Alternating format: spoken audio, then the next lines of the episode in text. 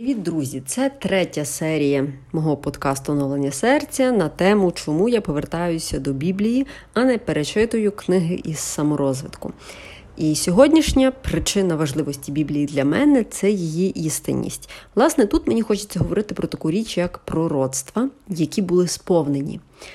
Тут хтось із скептиків може заперечити, мовляв, тут все просто пояснити. Люди прочитали і просто потім дотримувалися того і так і робили. І того ці пророцтва були сповнені.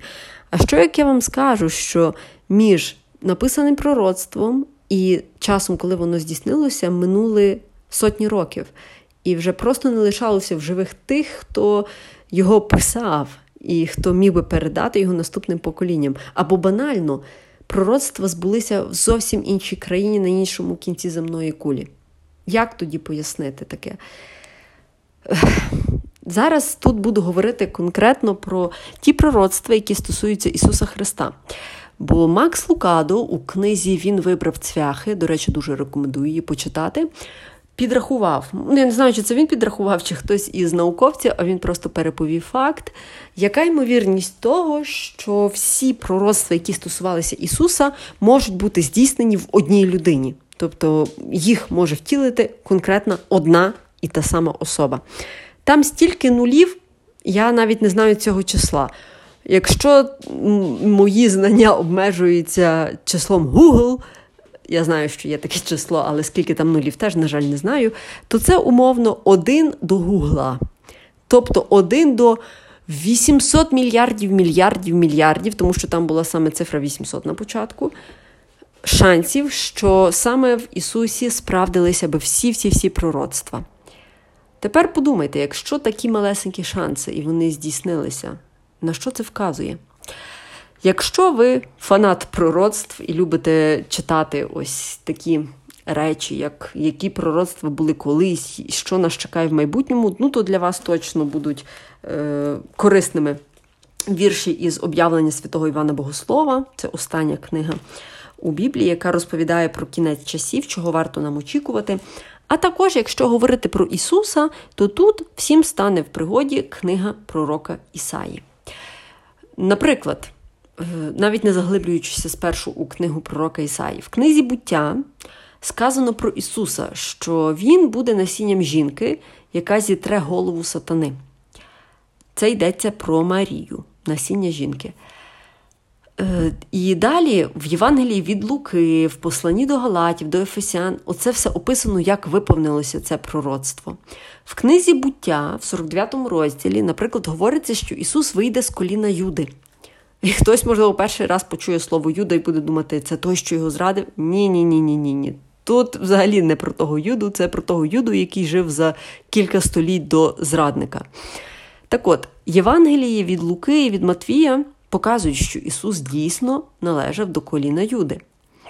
Книга Ісаї, 9 розділ, говорить про те, що Ісус буде спадкоємцем трону Давида.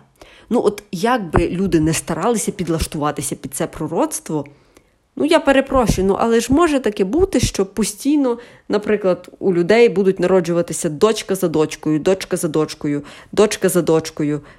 Ну і де там місце для Ісуса? Ну ні, підлаштуватись під пророцтво це, це взагалі нереально.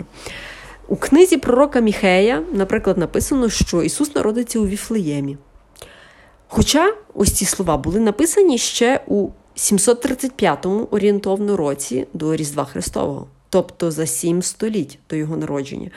Ну скажіть, чи було би комусь от в, як то правильно сказати, доречно підлаштовувати сім століть одне народження однієї людини, аби тільки довести, що пророк Міхей це якийсь фальшивий пророк, і ми це все підлаштували. Та перепрошую, це тривало 700 років.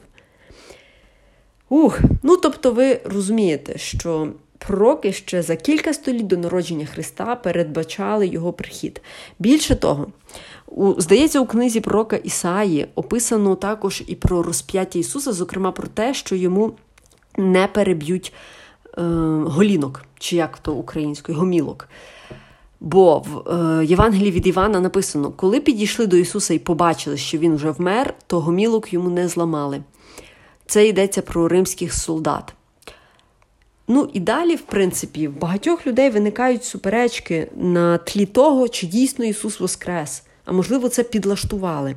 Так от, тут я вам дуже раджу піти на канал Небо Он в Ютубі, бо там в них є дуже гарна розмова скептика Олексія із отцем Романом Лабою, де вони обговорюють ось весь цей. Е, як правильно сказати, кіпіш навколо теми Воскресіння, чи дійсно воно було. І там отець Лаба зазначає один факт: після того, як людей ховали, якщо важливих людей, наприклад, ховали у гробницях, і влада тогочасних римських міст боялася, що їхні тіла можуть викрасти. То, окрім того, що гробницю запечатували, закочували камінь, запечатували, я не знаю, як це виглядалося, але римська печатка ставилась на камінь. До того каменю ставили варту, тобто мали бути солдати, які сторожували день і ніч. Я не знаю продовж якого часу, але я так підозрюю, що це був явно не один день і не один тиждень.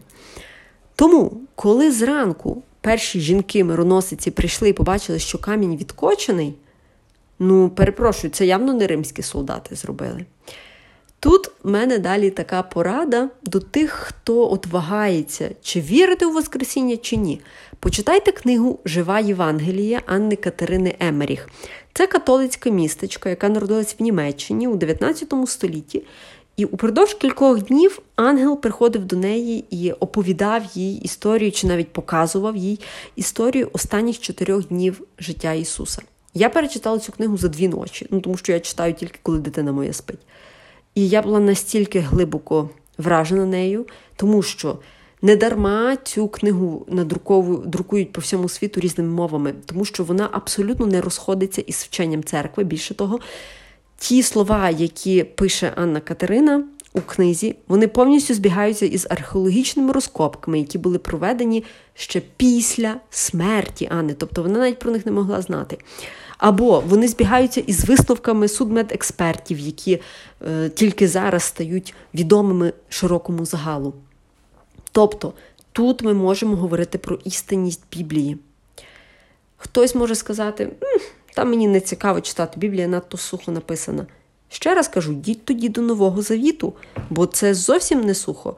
Євангеліє від Марка, Луки, Матвія, Йоанна це дуже жива оповідь. А, наприклад, моя улюблена частина із Нового Завіту це саме діяння апостолів, тому що на реколекціях я прочитала перше в житті ось цю частину від А до Я, діяння апостолів. І я була вражена, бо я ніколи не знала, що Петро воскрешав людей після смерті. Це було для мене дійсно відкриттям. Ну там ще було багато інших відкриттів, але зараз не буду спойлерити. Так от. А, е, Хочу закінчити на тому, що є така ще одна важлива річ, з яким настроєм ви підходите до читання Біблії. І чи дійсно у вас діє Святий Дух, який буде спонукати вас читати, е, її продовжувати читати? В когось взагалі, може, це буде вперше, в когось це буде вже в 31. Я не знаю, всі ми різні, всі ми індивідуальні. Але тут я вас закликаю: дайте Біблії шанс. Якщо це книга, яка у вас асоціюється із сухими приписами і законами, то напевно ви колись читали книгу буття, чи книгу Левитів, чи повторення закону, бо так, там доволі таки сухо. Але якщо ви дасте шанс новому завіту, ви переконаєтеся, що особа Ісуса це не так сухо, як ви собі могли думати, і що це дійсно живий Бог, на відміну від інших релігій, де Будда помер боги індуїстів, взагалі незрозумілі міфологічні створіння.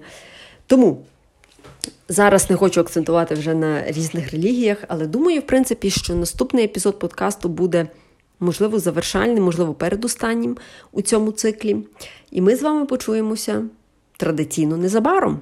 Отож, всім вам бажаю гарного дня!